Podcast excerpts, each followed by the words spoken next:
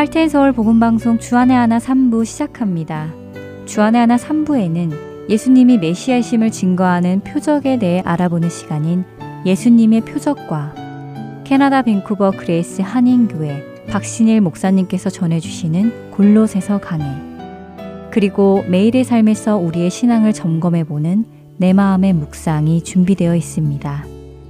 바로 예수님의 표적으로 이어드리겠습니다.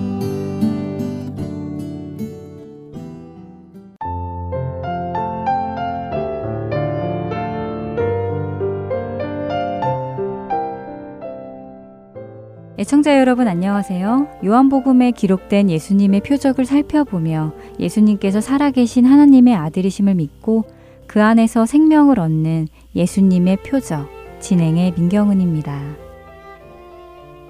오늘부터는 요한복음 9장에 기록된 여섯 번째 표적을 살펴보려 하는데요. 요한복음 9장에는 여러분들도 익히 읽고 들어 잘 알고 계시는 날 때부터 맹인된 사람의 이야기가 나옵니다.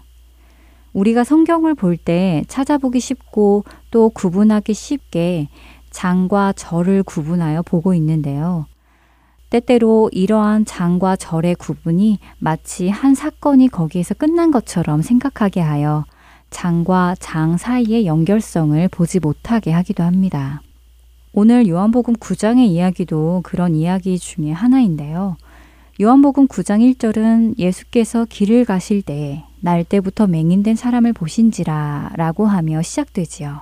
그래서 9장 1절부터 읽으면 그저 많은 날 중에 어느 한 날 예수님께서 길을 가시다가 맹인된 사람을 만나신 것처럼 생각하기 쉽습니다. 그러나 성경학자들은 요한복음 9장의 이야기가 예수님의 마지막 초막절 중에 일어난 일이라고 설명하는데요. 예수님의 마지막 초막절 이야기는 요한복음 7장에서부터 시작이 됩니다. 요한복음 7장 1절과 2절을 읽어 드리겠습니다. 그 후에 예수께서 갈릴리에서 다니시고 유대에서 다니려 아니하심은 유대인들이 죽이려 함이러라. 유대인의 명절인 초막절이 가까운지라. 이렇게 시작된 요한복음 7장에서 예수님은 초막절을 지키기 위해 남들의 눈을 피해 은밀하게 예루살렘에 가시지요. 안식일에 시작하여 다음 안식일까지 총 8일을 치르는 초막절은 이스라엘의 3대 절기 중의 하나입니다. 장막절 혹은 수장절이라고도 불리는 초막절은 여러 가지 의미를 담고 있는데요. 먼저 초막 혹은 장막이라는 단어에서 알 수 있듯이 초막절은 출애굽 이후의 40년간의 광야 생활을 기억하며 그 광야의 삶 속에서 하나님께서 이스라엘 민족을 먹이시고 보호하시고 약속의 땅으로 인도하심으로 감사하여 초막을 짓고는 그 속에서 한 주를 보내며 지키는 절기입니다. 둘째로 거두어 곳간에 드린다는 의미의 수장절이라는 이름에서 보듯이 초막절은 추수와 관계가 있는데요. 초막절 즈음이 되면 사막의 이스라엘 땅은 비가 오는 우기로 들어가게 된다고 합니다. 이때가 되면 올리브, 무화과, 포도 등 많은 과실들을 수확한다는데요. 또한 이 초막절은 보통 9월 정도에 있다고 합니다. 9월이 되면 해가 짧아지고 밤이 길어지지요. 그래서 이 초막절에는 두 가지 주제를 강조한다는데요. 첫째는 비가 오기를 기다리는 마음으로 하나님께 물을 구하는 것이고, 둘째는 어두움이 깊어지기에 어두움을 밝힐 빛을 기다리는 것이라고 합니다. 그래서 초막절 기간 8일 중 첫 7일 동안 사람들은 실로암에 가서 물을 길어다가 성전한 재단에다 물을 부어 전제라는 제사를 드린다는데요. 보통 전제는 포도주로 드리는 것이 정상이지만 이 초막절 때에는 특별히 물을 부어 드린다고 합니다. 매일 아침 이스라엘의 남성들은 이렇게 물을 가져다가 하나님께 제사를 드리는 것이지요. 또한 초막절 둘째 날 저녁에는 성전을 불로 환하게 비추는 의식을 시작한다는데요.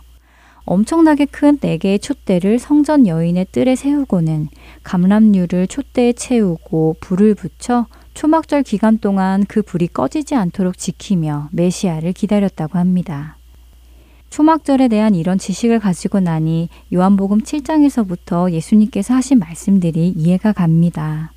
먼저 요한복음 7장 37절과 38절의 예수님은 명절 끝날 곧 큰 날에 예수께서 서서 외쳐 이르시되 누구든지 목마르거든 내게로 와서 마시라 나를 믿는 자는 성경의 이름과 같이 그 배에서 생수의 강이 흘러나오리라 하시니 라고 말씀하십니다. 실로암이라는 곳은 보냄을 받았다는 의미의 못이었습니다.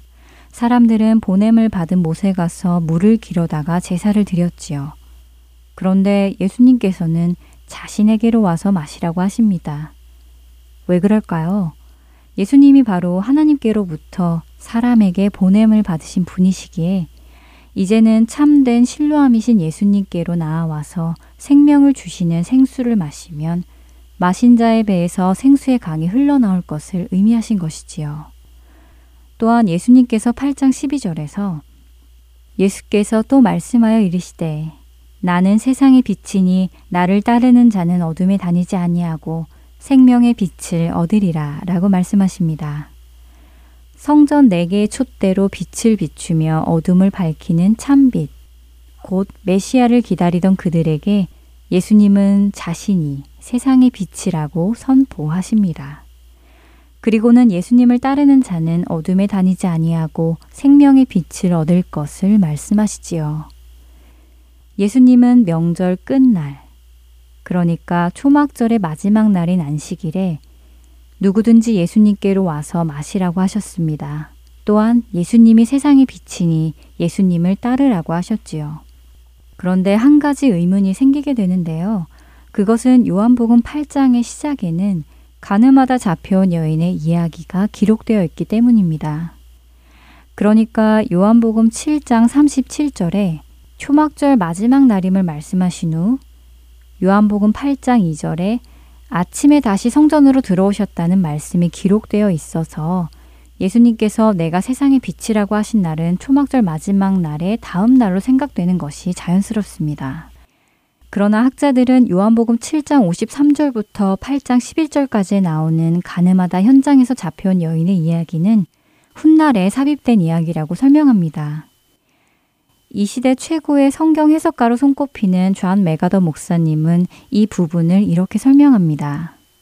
간음 도중 잡힌 여자 이야기가 나오는 8장의 단락은 원래 요한복음의 일부가 아니었음이 거의 확실하다. 이 이야기는 요한복음의 다양한 사본에서 서로 다른 곳에 삽입되어 있으며 예를 들면 36절 이후에 기록된 곳도 있고 44절 이후 혹은 52절 이후에 기록된 곳도 있다. 더 나아가 어떤 사본에는 가늠 도중 잡힌 여자 이야기가 누가복음 21장 38절 다음에 들어있는 경우도 있다. 본문 전승에서 이처럼 큰 다양성을 보이고 가장 오래된 사본에는 이 단락이 없는 것으로 볼 때 가늠한 여인의 단락은 요한복음 본문에 포함되지 않았음이 분명하다. 특히 이 단락의 어휘와 문체도 나머지 복음서와는 다르며 이 단락이 들어오므로 7장 52절과 8장 12절 이하의 연속성이 끊어진다 라고요. 성경학자들의 설명대로 7장 53절에서 8장 11절을 건너뛰고 요한복음을 읽으면 7장의 시작부터 10장 21절까지는 초막절 기간 동안 일어난 일임이 자연스럽게 연결이 됩니다. 이 사실을 기억하고 다음 시간에 요한복음 9장에 날 때부터 맹인된 사람의 이야기를 본다면 예수님의 표적을 더욱 깊이 이해하게 될 것입니다. 예수님의 표적 오늘 이 시간 마치겠습니다. 저는 다음 시간에 다시 뵙겠습니다. 안녕히 계세요.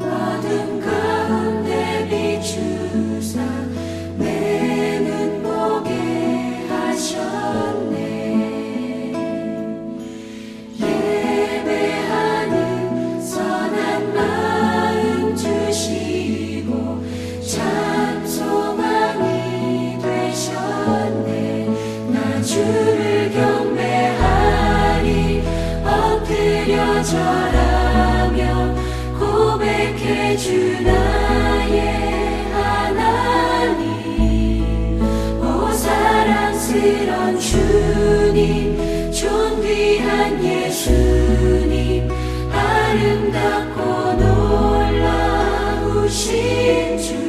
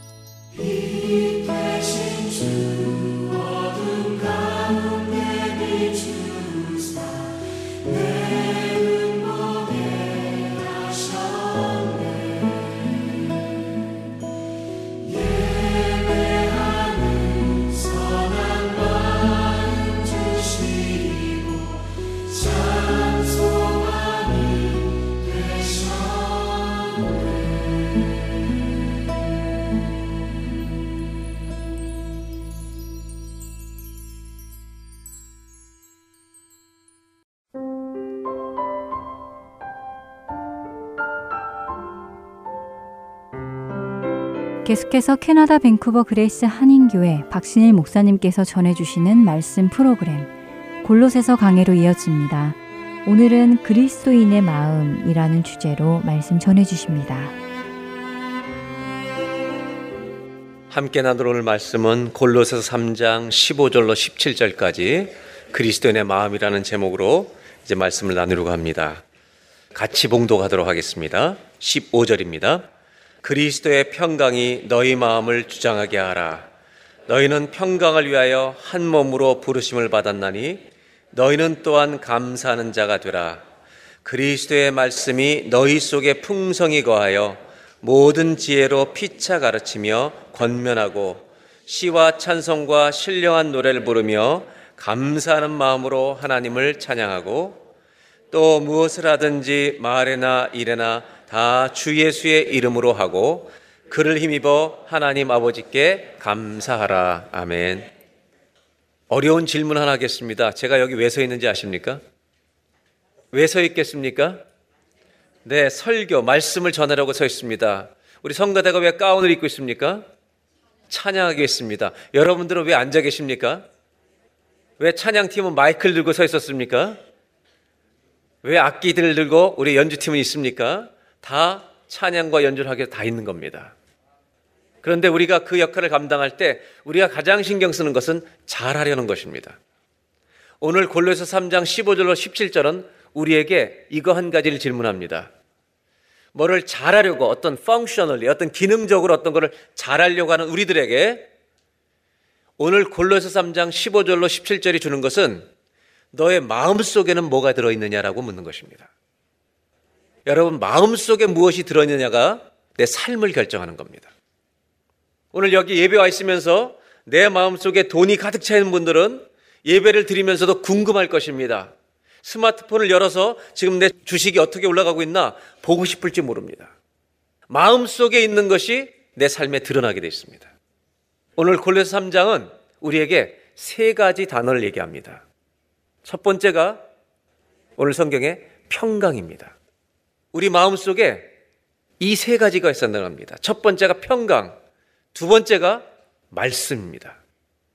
세 번째가 예수 그리스도의 이름입니다. 이 세 가지를 우리 안에 가지고 살라고 말하고 있습니다. 그러면 우리는 그리스도인답게 살게 된다는 것입니다. 그래서 오늘 저는 15절, 16절, 17절을 한 절씩 하나님이 우리 마음에 가지기 원하시는 것 세 가지를 나누려고 합니다. 제일 먼저 15절 한 절을 다 같이 함께 봉독합니다. 그리스도의 평강이 너희 마음을 주장하게 하라. 너희는 평강을 위하여 한 몸으로 부르심을 받았나니 너희는 또한 감사하는 자가 되라. 오늘 15절에 너희 마음 속에 평강이 있으라고 하는 정도가 아닙니다. 이 평강이 너희를 주장하게 다스리게 하라. 영어 단어로는 ruling. 이 하나님의 평강이 나를 통치하는 삶을 살라는 것입니다. 저와 여러분의 가슴 속에 평강이 있기를 주의 이름으로 축복합니다. 우리 마음속에 평안이 있어야 한다는 것입니다. 이 평안은 히브리어로 샬롬이라고 말합니다. 헬라어는 에이레네라고 말합니다. 이 샬롬이라는 평강의 단어가 무슨 뜻인지 아는 것이 먼저 이 평강을 이해하는 데 중요합니다. 이 샬롬이라는 평강의 단어는 동사형 신람이라고 하는 데서 온 것입니다. 이 신람이라는 단어의 뜻은 동사는 어떤 뜻이냐면 물건을 사고 돈을 지불한다는 의미를 갖고 있습니다. 남에게 돈을 빌렸을 때 그 부채를 갚는다는 것이 신람입니다. 그렇다면 평강이라는 단어는 혼자 있는 단어가 아니라 관계 속에서 체험되는 단어입니다. 여러분이 어디 가서 물건을 보고 물건을 집은 다음에 돈을 안 내고 그냥 나오면 평강할 수가 없습니다. 지불했을 때 평안한 것입니다. 마찬가지로 옆 사람한테 돈을 빌려놓고 갚지 않고 있으면 평강이 없습니다. 그러나 갚으면 평강입니다. 이것을 평안하다라고 말하는 것입니다. 이 동사에서 평강이 온 것입니다. 그렇다면 이 평강은 하나님과 우리 사이에 부채가 없는 관계가 평강입니다. 즉, 샬롬은 하나님 앞에 내가 섰을 때 빚이 없어야 평강입니다. 근데 우리는 참 빚이 많습니다. 죄의 부채가 너무 많습니다. 그런데 성경은 뭐라고 얘기하냐면 예수 그리스도께서 하나님과 우리 사이를 화평케 하기 오셨다고 말합니다. 즉, 우리가 졌던 수많은 부채를 다 탕감해 주신, 계산해 주신 분이 계십니다. 다 지불해 주신 분이 계십니다. 그분이 예수 그리스도십니다. 그렇다면 우리 이렇게 말할 수 있습니다.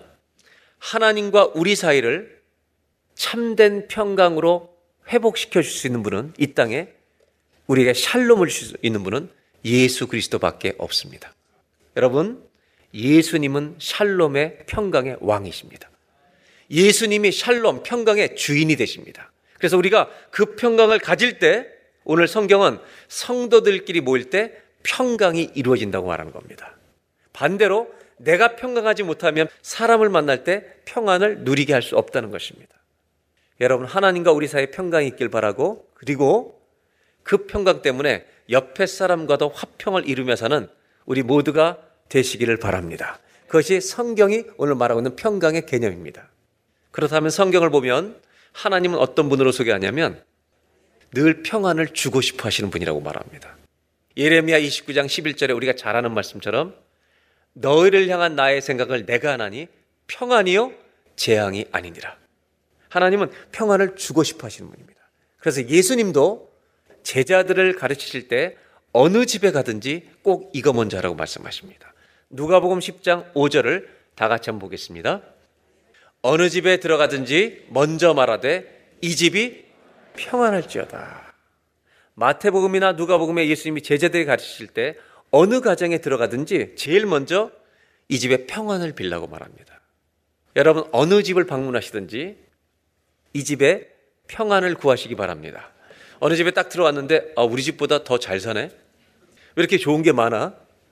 시기심이 불타지 마시고 어느 집에 가든지 하나님 이 집에 평강을 주시옵소서. 한 가지만 물어보겠습니다. 오늘 여러분의 가정은 평안하십니까? 주님은 평안을 원하십니다. 자기 가정이 오늘 평안한지 잘 돌아보시기 바랍니다.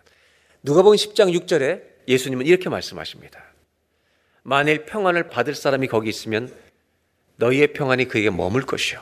그렇지 않으면 없다면 아니 혹은 그 평안 없어 된다 거절한다면 그 평안은 너희에게 돌아오리라. 혹시 또 남의 집 가서 평안을 빌면서 받지 말아야 되는데 그렇게 생각하는 말은 아닙니다. 받지 않으면 내 거 되는데 아니요. 여러분에게 평안이 왔기 때문에 평안을 구할 수 있는 것입니다. 그런데 솔직히 말하면 하나님과 우리의 관계에 이 평안이 왔다 할지라도 인생에 일어나는 수많은 일들 때문에 평안이 처절하게 깨질 때가 있습니까? 없습니까? 참 많이 있습니다. 아니, 자주 일어납니다. 오늘 성경에 보면 이런 때 어떻게 주님이 또 평안으로 회복시켜 주시는지를 성경은 소개하고 있습니다. 마태복음 8장입니다. 예수님이 제자들과 함께 배를 타고 가시는 중인데 바다에 큰 노을이 풍랑이 옵니다. 배가 물결에 덮이게 되었을 때 예수께서는 주무시고 계셨습니다. 제자들이 전부 다 평안을 잃어버리기 시작합니다. 25절입니다. 그 제자들이 나와 깨우며 이르되 주여 구원하소서 우리가 죽겠나이다. 여러분 평안이 깨어진 것입니다. 하나님과 나와의 죄의 문제의 샬롬은 왔는데 인생의 고통이 오니까 풍랑이 오니까 깨어져 버리는 겁니다. 주님을 흔들어 깨웁니다. 그때 26절에 주님이 일어나셔서 이렇게 말씀하십니다. 어찌하여 무서워하느냐? 왜 너희에게 평안이 없느냐고 물으십니다. 그리고 믿음이 작은 자들아 하십니다. 왜 평안을 잃어버리냐고 물으십니다. 그리고 믿음이 적으냐고 말씀하시고 일어나셔서 바람과 바다를 꾸짖으시니 아주 잔잔하게 되거늘. 여러분, 예수님이 누구십니까? 풍랑도 잔잔케 하시는 분인 줄로 믿습니다. 예수님이 왜 제자들에게 왜 두려워하느냐, 왜 믿음이 없냐라고 말씀하신 이유가 있습니다. 그것은 뭐냐 하면 예수님을 모시고 살면서도 이분이 누군지를 모른다는 겁니다. 예수님이 내 안에 지금 계시는데 이분이 어떤 분인지를 모르는 겁니다. 그래서 우리는 평안을 잃어버리는 겁니다. 그래서 제자들에게 믿음이 적은 자들아 말씀하신 후에 풍랑을 꾸짖습니다. 여러분, 여러분의 가정에는 이 예수님이 계십니까? 창조주 주님이 계십니까? 모든 풍랑보다 크신 이가 계십니까? 집에 계신데도 여러분 내 마음에 계신데도 평강을 잃는다면 주님 말씀하십니다. 왜 믿음이 적으냐고. 오늘 저와 여러분의 인생 가운데 이 예수님이 평강의 왕이 계신 줄로 믿습니다. 그래서 이때 제자들은 고백합니다. 27절에 사람들이 놀랍게 여겨 이르되 이분이 어떤 사람이길래 바람과 바다가 순종하는가? 여러분, 우리가 믿는 예수님은 우리 인생에 찾아오는 모든 바람과 파도의 풍랑을 잔잔케 하시는 주님인 줄로 믿습니다. 그래서 예수님은 이렇게 말씀하실 수 있는 분입니다. 요한복음 14장 27절에 이런 말을 하실 수 있는 분입니다. 평안을 너에게 끼치노니 내 평안을 너에게 주노라. 여러분, 예수님은 평안을 주시는 분입니다. 왜냐하면 모든 것을 다스릴 수 있는 권세를 가지고 계시기 때문입니다. 하나님은 우리에게 뭐를 주시냐면 평안을 주실 줄로 믿습니다. 그런데 없어지는 평안이 아니라 꺼져버리는 평안이 아니라 나의 평안. 어떤 상황에서도 요동하지 않을 수 있는 평강. 예수님의 평강을 우리에게 주시는 줄로 믿습니다. 이 평안을 주신다고 하는 겁니다. 이 말씀은 예수님이 제자들과 헤어지기 전에 하신 말씀입니다. 예수님이 제자들과 헤어지기 전에 이들과 작별하기 전에 십자가 지시기 전에 나는 평안을 준다. 잊지 말라고 말씀하십니다. 그런데 예수님이 십자가에 달려 돌아가실 때 모두 도망갑니다. 제자들이 다 도망갑니다. 그리고 예수님은 부활하십니다. 그 제자들이 흩어진 제자들이 어느 날 방에 모입니다. 두려워해서 모입니다. 평안이 없어서 자기들끼리 모이는 겁니다. 그때 예수님이 두려워하는 제자들 가운데 또 오십니다. 그래서 요한복음은 14장의 평강을 주신다고 말씀하신 이후에 평안이라는 단어가 계속해서 등장합니다. 특별히 언제 등장하냐면 부활하신 후에 등장합니다. 언제 등장하냐면 제자들이 두려워할 때 등장합니다. 20장을 보겠습니다. 19절 이날 곧 안식 후 첫날 저녁 부활하신 날 저녁입니다. 그때 제자들이 유대인들을 두려워하여 자기들이 예수 그리스도 한패였다는 것을 알고 잡을까봐 두려워하여 평안을 잃어버리고 있을 때 모인 곳의 문들을 다 닫았습니다. 예수께서 오사 가운데 서서 이르시되 여러분 예수님이 어디 서셨다고요? 그 두려워하는 제일 가운데 서신 겁니다. 너희에게 평강이 있을지어다. 이렇게 말씀하십니다. 그리고 나서 예수님이 뭔가를 보여주십니다. 20절을 보겠습니다. 이 말씀을 하시고 손과 옆구리를 보이시니 제자들이 주를 보고 기뻐하더라. 예수님의 상처를 다 보여주는 겁니다. 그때 제자들은요, 이분이 부활하셨구나. 말씀대로 부활하셨구나. 그리고 기뻐했다. 평강을 회복합니다. 그리고 21절에 한 번 더 말씀하십니다. 예수께서 또 이르시되 너희에게 평강이 있을지어다. 여러분 예수님이 평안을 선포하시는 순간 그 자리에는 평강이 임할 줄로 믿습니다. 어떤 문제가 있을지라도 주님이 말씀하십니다. 평강이 있을지어다. 이런 일이 제자들이 두려워하는 한 복판에 나타나신 주님이 말씀하신 것입니다. 근데 문제가 하나 있습니다. 이날 12명의 제자들 중에 가룟 유다는 없었습니다. 그리고 11명이 모이지 못하고 10명만 모였습니다. 이날 참석 못했던 한 명의 제자가 있습니다. 누구였겠습니까? 도마입니다. 그리고 제자들이 10명은 예수님을 만난 다음에 도마와 다 같이 만나서 대화를 시작합니다. 우리가 예수님을 목격했다고. 이 이야기를 들었을 때 도마가 약간 상처를 받기 시작합니다. 그리고 믿음 생활이 좀 삐지기 시작합니다. 그래서 25절에 이렇게 도마는 말을 합니다. 다른 제자들이 그에게 이르되 우리가 주를 보았다. 여러분 다른 제자들은요 너무나 큰 감격 속에 있습니다. 부활의 주님을 만났다. 그때 도마가 이르되 내가 그의 손의 못자국을 보며 내 손가락을 그 못자국에 넣으며 내 손을 그 옆구리에 넣어보지 않고는 믿지 않겠노라. 여러분 제자들은 주님이 보여주신 걸 봤다고 얘기하는데 못 본 상태로서 약간 좀 소외되어 있는 도마는요 나는 보는 정도 갖고 안 돼. 나는 만져볼 거야. 난 만져봐야 믿겠다고 말합니다. 여러분, 도마의 심기가 평안입니까? 불편입니까? 불편합니다. 여러분 도마를 제가 부탁드리는데 너무 의심 많은 제자로 기억하지 말아 주시기 바랍니다. 근데 이 도마는요. 사실은 지금 의심하고 있다는 것 하나로 도마를 해석하시면 안 됩니다. 도마는 이미 요한복음 11장에 예수와 함께 죽으러 가자고 말했던 사람입니다. 그리고 도마는 교회사의 역사에면 주님을 위해서 순교한 제자 중에 하나입니다. 이렇게 도마가 주님을 나는 만져보지 않으면 나는 믿을 수 없다고 얘기했을 때 그리고 나서 26절을 보겠습니다. 여드레를 지났습니다. 일주일이 더 지났습니다. 다시 제자들이 집안에 모였습니다. 그런데 성경이 이렇게 말합니다. 도마도 그 자리에 함께 있었다는 것입니다. 여전히 문들이 똑같이 닫혀 있습니다. 두려우니까 그때 예수께서 오셔서 또다시 똑같은 데 서십니다. 어디 서십니까? 그들 가운데 서십니다. 그리고 뭐라고 말씀하셨는지 너희에게 평강이 있을지어다. 주님은 또 평안을 얘기하십니다. 여러분 이 시간에 도마에게 평강이 왔겠습니까? 안 왔겠습니까? 예수님은 도마 이야기를 들으신 것처럼 말씀하십니다. 와서 만져보라고. 그리고 믿는 자가 되라고 말씀하십니다. 이날 여러분 도마는요 그 자리에서 무릎을 꿇고 주님은 진실로 나의 주 나의 하나님입니다. 고백하는 밤을 맞이합니다. 저는 오늘 이 구절을 보면서 한 가지를 꼭 좀 나누고 싶은 게 있습니다. 제자들이 예수님을 깨워서 풍랑을 잔잔케 하신 경험을 한 적이 있습니다. 그때는 제자들이 예수님을 흔들어 깨웠습니다. 이분이 누군지도 모르는 것입니다. 흔들어 깨워서 평강을 주십니다. 빌립보서 4장에는 아무것도 염려하지 말고 오직 모든 일에 기도와 간구로 주께 기도와 간구로 나아가면 우리의 생각을 뛰어넘는 하나님의 평강이 너희 마음과 생각을 지키시리라. 기도하면 평강이 온다고 말합니다. 여러분 제자들은 깨워서 평강을 얻었습니다. 빌립보서는 기도할 때 평강이 온다고 말합니다. 그런데 도마는 한 것이 없습니다. 의심했을 뿐입니다.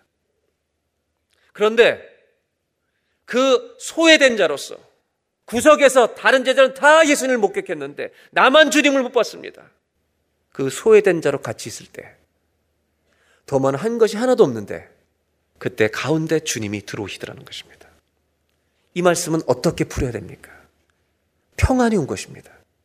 기도하지도 않았습니다. 깨우지도 않았습니다. 그런데 주님이 오십니다. 여러분, 예수님이 평강이 걸어서 자기 발로 들어오신 것입니다. 예수님의 신방입니다. 예수님이 우리 가정을 신방하실 때가 있습니다. 주님이 내 인생에 찾아오시면 평안이 올 줄로 믿습니다. 하나님은 하나님의 자녀들이 기도도 할 수 없을 때 남들은 다 잘 믿는 것 같지 나는 혼자서 구석에 소외된 자처럼 두려워하고 있을 때 주님은 평안의 왕이시기 때문에 모든 사람의 평강을 주고 싶어 하시기 때문에 나올 수 없는 자에게 자녀들이 울고 있을 때 불안할 때 네가 못 오면 내가 너에게 간다고 말씀하십니다. 주님은 모든 자에게 평안 주기를 원하십니다. 그 주님이 내 인생에 오시면 평안이 임할 줄로 믿습니다. 여러분, 예수님이 내 인생에 찾아오시면 평강입니다. 여러분, 우리도 그럴 수 있습니다. 불안하고 두려워서 예배를 드리고 있는 중에 갑자기 주님이 지금 우리와 함께 계신 것을 깨닫게 하실 수가 있습니다. 예수님의 신방이란 주님이 지금 나와 함께 계신 것을 깨닫게 되는 것입니다. 마치 그분이 안 계신 것처럼 살고 있었는데 어느 날 갑자기 예배 드리는 중에 아니 집에 있는데 주님이 갑자기 나에게 찾아오시는 겁니다. 내가 너와 함께 했다는 것을 깨닫게 하시는 것입니다. 한 가지만 질문하겠습니다. 예수님은 요즘도 신방을 하실까요? 예수님은 요즘도 도마처럼 소외돼서 있는 사람들에게 찾아가고 계실까요? 저는 이 9절 26절 뒤에 이렇게 써놨습니다. 예수님은 요즘도 대신방 중이십니다. 여러분의 집에 오시는 은혜가 있기를 주의 이름으로 기원합니다. 그분이 내 인생에 오시면 어떤 일어납니까? 도마의 안에 있던 모든 불안, 두려움, 염려는 떠날 줄로 믿습니다. 왜냐하면 예수님이 우리 집의 중심에 계시기 때문입니다. 평안이 다스리게 될 줄로 믿습니다. 이 은혜가 오늘 예배 가운데 임하시기를 주의 이름으로 기원합니다. 두 번째로 나누고 싶은 것은 3장 16절입니다. 그리스도의 말씀이 너희 속에 풍성히 거하여 모든 지혜로 피차 가르치며 권면하고 시와 찬성과 신령한 노래를 부르며 감사하는 마음으로 하나님을 찬양하고 두 번째 우리 마음 속에 있어야 될 것이 말씀이 풍성히 거하게 하라는 것입니다. 우리 마음 안엔 뭐가 있어야 된다고요? 말씀이 채워져 있어야 한다는 겁니다. 말씀이 풍성히 거한다는 이 말을 신약 학자 중에 한 사람은 이렇게 표현했습니다. 말씀을 인격화해 보라는 겁니다. 의인화해 보라는 겁니다. 말씀을 한 사람으로 주님이 말씀이시니까 말씀을 사람처럼 생각하고 이 말씀을 이해해 보라는 것입니다. 이 말씀이 우리 집에 오셨습니다. 그런데 말씀이 풍성히 간다는 말은 말씀을 마루에만 앉혀놓고 다른 데는 절대 못 가시게 하는 분들이 있다는 겁니다. 말씀이 풍성히 간다는 말은 이 인격체로 오신 말씀이 모든 방을 자유롭게 다니시도록 다 열어드리라는 겁니다. 그래서 모든 방을 열어가면서 이건 좀 이렇게 고쳤으면 좋겠다. 그 말씀이 우리에게 말씀하시도록 하라는 겁니다. 이것이 풍성이라는 말입니다. 말씀이 풍성이 거하는 것이 왜 이렇게 중요하느냐? 말씀이 거한 사람은 모든 문제 앞에 말씀으로 대답할 것이기 때문입니다. 말씀이 살아있어야 합니다. 내 혈기로 말하는 것이 아니라 말씀으로 반응하는 사람이라는 겁니다. 성경 속에 다니엘이라는 인물이 있습니다. 이 다니엘은 바벨론의 포로로 많은 사람들이 붙잡혀갈 때 같이 끌려갑니다. 다니엘과 이 젊은 친구들은 엘리트였습니다. 그래서 적국이었던 유다를 멸망시켰던 바벨론조차도 이 사람들을 그냥 노예로 쓰게 놔뒀기 때문에 바벨론의 지도자로 키우는 훈련을 시키기 시작했습니다. 그래서 그들에게 왕궁의 최고의 음식을 접대한 것입니다. 근데 이 왕궁의 음식을 다니엘은 먹는 것을 거절합니다. 이 구절이 1장 8절에 나옵니다.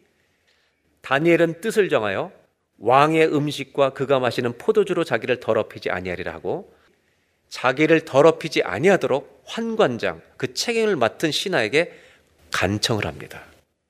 이유는 뭐냐면 음식 자체가 나쁜 게 아니라 이 당시에 바벨론 왕궁의 음식의 의미는 바벨론 우상에게 제사를 드린 다음에 그 재물을 먹는다는 것이 이 당시 구약 성도들에게는 그 우상에게 절한다는 똑같은 충성을 의미한다는 것을 상징하고 있었기 때문에 이 음식을 거절하는 것입니다.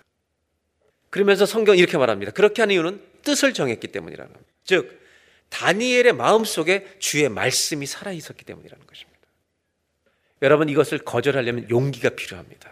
근데 용기는 말씀, 진리에서 나올 줄로 믿습니다. 확신이 있어야만 안 할 수 있습니다. 다니엘에게는 두 가지 명령이 있었습니다. 하나는 왕의 명령이 있었고 하나는 하나님의 말씀이 있었습니다. 그런데 다니엘은 이 두 가지 갈등 중에 복잡하게 결정하지 않습니다. 말씀을 따르기로 뜻을 정하는 것입니다. 여러분, 말씀을 따라 살수록 심플 라이프를 삽니다. 반대로 고민할수록 인생은 복잡해지는 겁니다. 무슨 말이냐 하면 말씀이 풍성하게 거하라는 말은 내 인생의 모든 결정의 중심축이 유익이 아니라 하나님의 말씀이 되라는 것입니다. 그러나 현실적으로 본다면 사실은 어떤 것이 더 쉬운 것이냐면 만약에 다니엘이 이때 이 음식을 먹고 혹시라도 왕에게 충성하는 것처럼 우상에 충성하는 모습을 잠깐 보인다 할지라도 하나님은 다니엘을 바로 죽일 만큼 잔인하신 분은 아닙니다. 그러나 왕명을 거절한다는 것은 자기 인생에 엄청난 피해가 즉각적으로 올 수 있는 위기가 있는 것입니다. 현실적으로 보면 바벨론 왕의 말을 듣는 것이 훨씬 안전한 길입니다. 그러나 다니엘은 그 지불할 대가를 몰라서가 아니라 어려운 일들이 예상된다 할지라도 그 말씀을 따라 거절하고 하나님을 쫓는 겁니다. 이유는 딱 하나입니다. 그의 안에 하나님 말씀이 살아있기 때문인 줄로 믿습니다. 말씀이 풍성히 거하고 있기 때문입니다. 하나님의 말씀을 기준으로 삼는다는 것은 안전한 길을 택하는 것이 아니라 하나님을 기쁘시게 하는 길을 택하는 것인 줄로 믿습니다. 결국 이렇게 이 길을 택합니다. 그런데 이렇게 환관장에게 안 먹겠다고 얘기하니까 참 이상한 일이 하나 일어납니다. 1장 9절입니다. 생각하지 못하는 반응이 일어납니다. 안 먹겠다고 얘기할 때 환관장이 여러분 은혜와 긍휼을 보여준다는 것입니다. 이 성경을 다시 한번 보겠습니다. 환관장이 다니엘에게 이런 호의를 베풀면 안 되는 사람입니다. 이거 먹으라고 강요해야 되는 사람입니다. 근데 성경은 뭐라고 얘기하냐면 이렇게 할 수 있도록 뒤에서 움직이신 분이 있다는 겁니다. 영어 성경에는 그 단어를 cause라고 한 단어를 넣어놨습니다. 하나님이 이 일을 일으키셨다는 것입니다. 즉 환관장이 다니엘의 말을 듣고 다니엘에게 뭔가 페이버와 어떤 동정심을 가질 수 있도록 여러분 그가 한 것이 아니라 하나님이 그의 마음을 조정하셨다는 것입니다. 왜 그렇게 하신 것입니까? 왜 하나님이 환관장의 마음을 움직이는 것입니까? 하나님의 자녀가 말씀대로 살려고 위기 앞에서도 애쓰니까 여러분 주님이 놔두실 수가 없는 겁니다. 성경이 보여주는 건 이것입니다.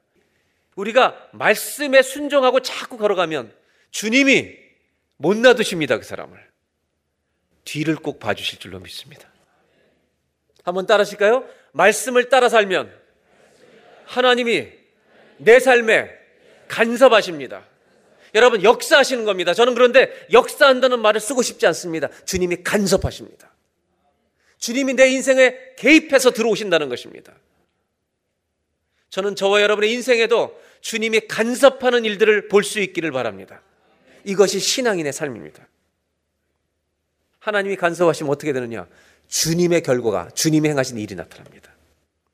어쩌면 우리들의 신앙의 문제는 하나님의 간섭하심이 없는 것이 문제일 수가 있습니다. 오늘 성경은 보여줍니다. 우리가 하나님의 말씀을 따라 살면 내 인생의 방향은 내가 결정 못 합니다. 환관장도 결정 못 합니다. 이 나라의 왕도 결정하지 못합니다. 주님이 결정하십니다. 다니엘의 인생은 주님이 그 방향을 결정하실 줄로 믿습니다. 저와 여러분의 인생이 이렇게 될 수 있기를 주의 이름으로 기원합니다. 그런데 그 다음에 이어지는 말씀을 보면 더 놀랐습니다. 이제 10절을 보겠습니다. 환관장이 다니엘에게 이렇게 말합니다. 동정심과 페이버가 다 있는데도 불구하고 나는 내 왕을 두려워한다. 말씀이 없습니다, 이 사람에는. 이 사람을 도와주고 싶지만 위험한 겁니다. 그가 너희 먹을 것과 너희 마실 걸 지정해 주었기 때문에 그 뒤를 보겠습니다. 10절 후반부. 너희의 얼굴이 초췌해서 이 음식 안 먹고 채식만 먹으면 초췌해져서 같은 또래 소년들만 못한 것을 그가 보게 할 것이 무엇이냐. 그렇게 되면 너희들을 잘못 내가 돌봤기 때문에 너희 때문에 내 머리가 왕 앞에서 위태롭게 되리라. 이 말은 내가 죽게 될 것이라는 것을 두려워하고 있는 겁니다. 여러분, 이 사람도 두려워하는 겁니다. 다니엘에게 은혜를 베풀고 싶은데 자기가 죽을까 두렵습니다. 이때 다니엘은 자기 때문에 이 사람의 피해가 올까봐 이렇게 얘기합니다. 그러면 딱 열흘만 시험해 보라고 음식을 주고 이렇게 제안을 합니다. 14절. 그가 주의 말씀을 따라 열흘 동안 시험을 합니다. 그 결과는 우리가 잘하는 대로 이렇게 나타납니다. 15절. 열흘 후에 그들의 얼굴이 더욱 아름답고 살이 더욱 윤택하여 왕의 음식을 먹는 다른 소년들보다 더 좋아 보인지라.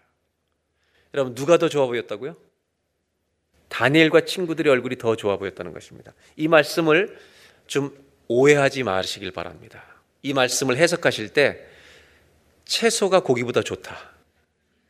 여기서 그것만 가져가시면 여러분 성경에 읽는 의미가 없습니다.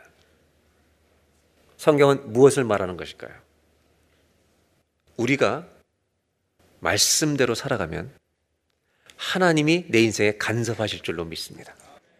그러면 하나님을 모르는 내 옆 사람이 하나님의 하신 일을 보게 될 줄로 믿습니다. 이 얘기를 하고 있는 겁니다. 내가 말씀대로 살아가면 하나님이 내 인생에 간섭하시니까 하나님을 전혀 모르는 사람이 나를 통해서 니네 주님이 살아계신 것 같아. 이런 은혜가 여호와의 간섭 속에 나타나게 된다는 것입니다. 저와 여러분이 살아가는 것을 보고 안 믿는 사람이 돌아오는 은혜가 있기를 주의 이름으로 축원합니다. 얼마나 신나는 일이겠습니까? 이걸 거꾸로 말하면 이렇습니다. 세상에 하나님을 안 믿는 사람들도 누가 진짜 잘 믿는지 다 알고 있다는 것입니다. 그래서 세상 사람들도 기대합니다, 우리한테. 잘 믿어주기를. 이런 은혜로운 삶이 우리 모두에게 있기를 바랍니다. 그러고 나서 여기가 끝이 아닙니다. 1장 19절 20절로 가보겠습니다. 이제 다니엘과 이 친구들을 왕 앞에 데려갑니다. 왕이 그들과 말하여 보매 무리 중에 다니엘과 하나냐와 미사엘과 아사랴와 같은 자가 없으므로 그들을 왕 앞에 서게 하고 20절 왕이 그들에게 모든 일을 묻는 중에 그 지혜와 총명이 온 나라 박수와 술객보다 10배나 나은 줄을 아니라. 여러분, 다니엘과 이 친구들의 특징입니다. 뭐가 10배나 낫다고요? 지혜입니다. 교회는 세상에서 1등을 배출하는 곳이 아닙니다. 교회는 지혜가 있는 사람을 배출하는 곳입니다. 하나님의 말씀을 가지고 있기 때문에 말씀으로 대답할 때 세상은 지혜에 놀라는 것입니다. 사랑하는 여러분, 저와 여러분의 말에 주의 지혜가 있기를 바랍니다. 그러려면 뭐가 풍성이 있어야 돼요? 말씀이 풍성히 가야 합니다. 그래서 골로새 3장 16절에는 이렇게 말하고 있습니다. 그리스도의 말씀이 너희 속에 풍성히 거하여 모든 지혜로 피차 가르치며 권면하고 시와 찬송과 신령한 노래를 부르며 감사하는 마음으로 하나님을 찬양하고 말씀이 우리 안에 풍성히 거하면 지혜의 말을 하게 된다는 겁니다. 이게 무슨 뜻입니까? 말씀이 채워지면 언어가 바뀌게 된다는 것입니다. 랭귀지가 고귀한 게 아니라 내 입에서 나오는 말이 주의 말씀이기 때문에 어떤 문제를 만났을 때 내 입에서 말씀이 가득 차 있기 때문에 말씀으로 대답이 나오는 은혜가 있기를 주의 이름으로 축복합니다. 그래서 15절, 16절, 17절마다 맨 마지막에 이 세 가지를 가지고 있을 때 똑같이 오는 게 한 단어가 따라갑니다. 17절. 또 무엇을 하든지 말에나 일에나 다 주 예수의 이름으로 하고 그를 힘입어 하나님 아버지께 감사하라. 여러분 15, 16, 17절에 세 절의 다 끝에 감사가 나온다는 겁니다. 평강과 말씀과 예수의 이름이 있으면 우리 안에 감사하는 열매가 맺혀진다는 겁니다. 세 번째 우리 마음에 가져야 될 거. 다시 첫 번째가 뭐라고요? 평강입니다. 두 번째 말씀. 세 번째 예수의 이름을 가지시라는 겁니다. 요한복음 14장 13절입니다. 너희가 내 이름으로 무엇을 구하든지 내가 행하리니 이는 아버지로 하여금 아들로 말미암아 영광을 받으시게 하려 함이라. 여러분 예수의 이름으로 기도하는 것이 얼마나 소중한 것인지 잊지 말고 살아야 합니다. 예수의 이름을 가슴에 꼭 품고 사시기를 주의 이름으로 축원합니다. 왜 그게 중요하냐? 예수 이름을 가진 사람은 힘들 때 누구를 부르겠습니까? 예수의 이름을 가슴에 간직하고 있는 사람은 인생에 가장 힘들 때 다윗의 자손 예수여 나를 불쌍히 여기소서 주의 이름을 부르게 될 줄로 믿습니다. 그럼 그 사람은 뭘 보게 된다고요? 주의 영광을 보게 될 줄로 믿습니다. 저와 여러분의 가슴 속에 깊이 남아 있는 평생의 신앙생활 되시기를 주의 이름으로 축원합니다.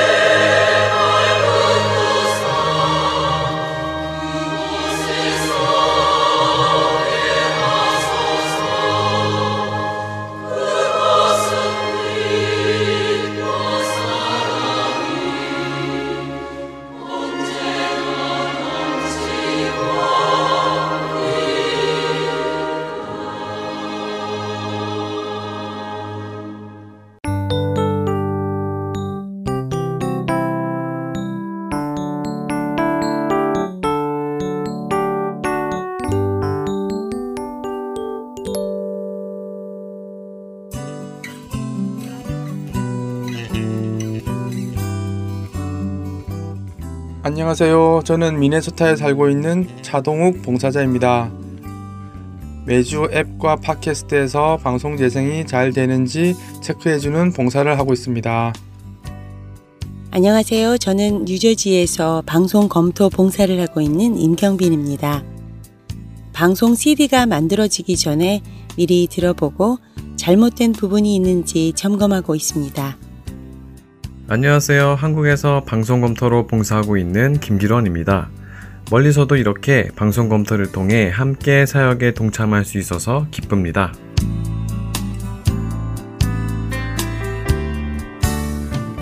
영혼을 살리고 세우는 방송을 만들기 위해 방송 제작 봉사, 아나운싱 봉사, 편집과 번역 봉사 등 방송 제작에 관련된 봉사에 참여하실 분들은 할텐 서울 방송사 전화번호 602-866-8999로 연락 주시기 바랍니다.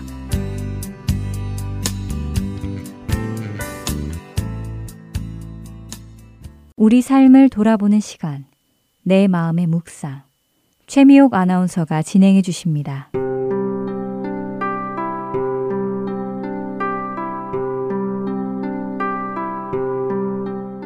환난이 닥쳐오면 우리는 주춤합니다.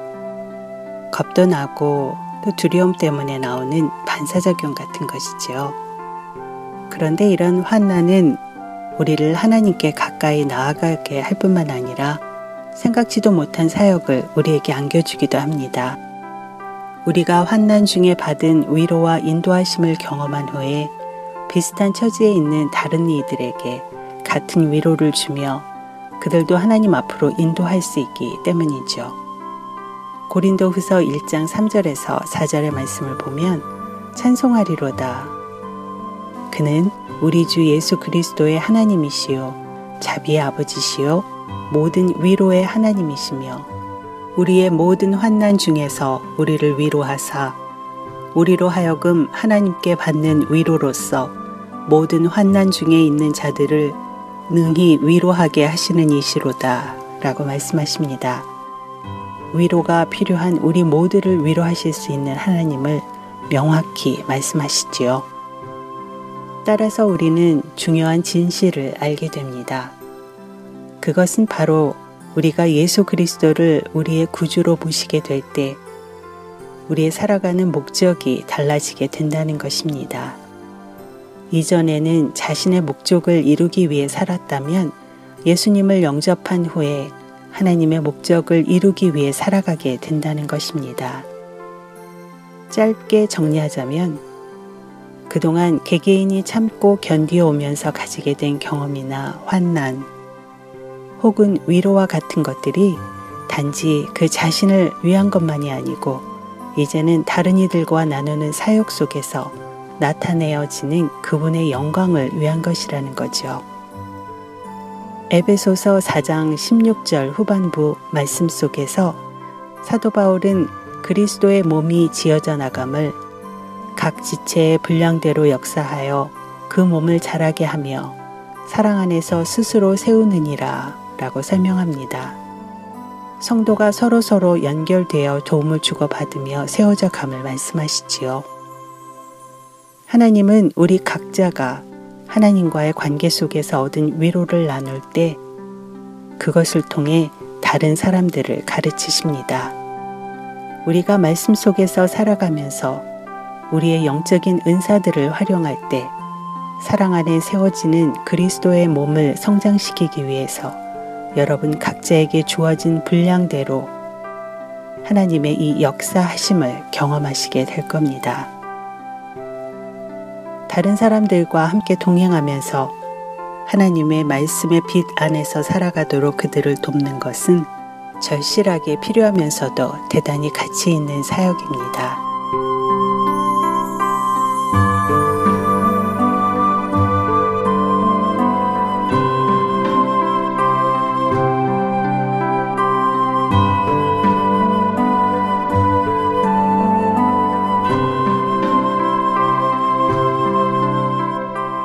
주님, 오직 주님만이 줄 수 있는 소망을 알게 해주셔서 감사드립니다.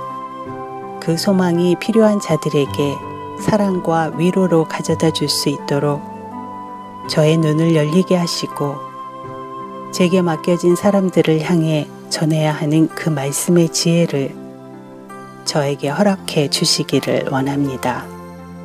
예수 그리스도의 이름으로 기도드립니다. 아멘.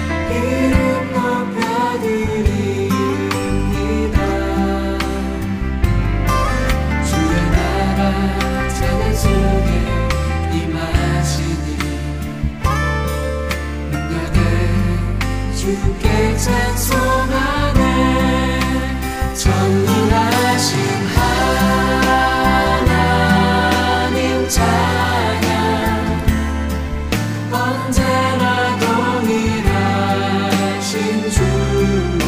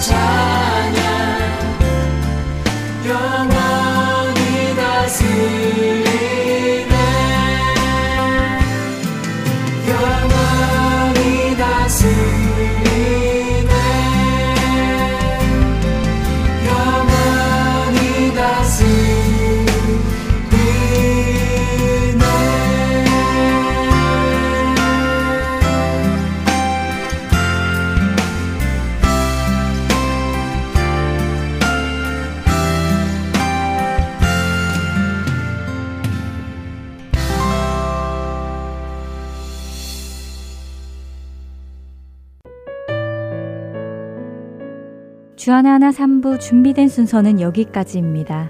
청취해주신 여러분들께 감사드립니다. 다음 주에 다시 찾아뵙겠습니다. 안녕히 계십시오.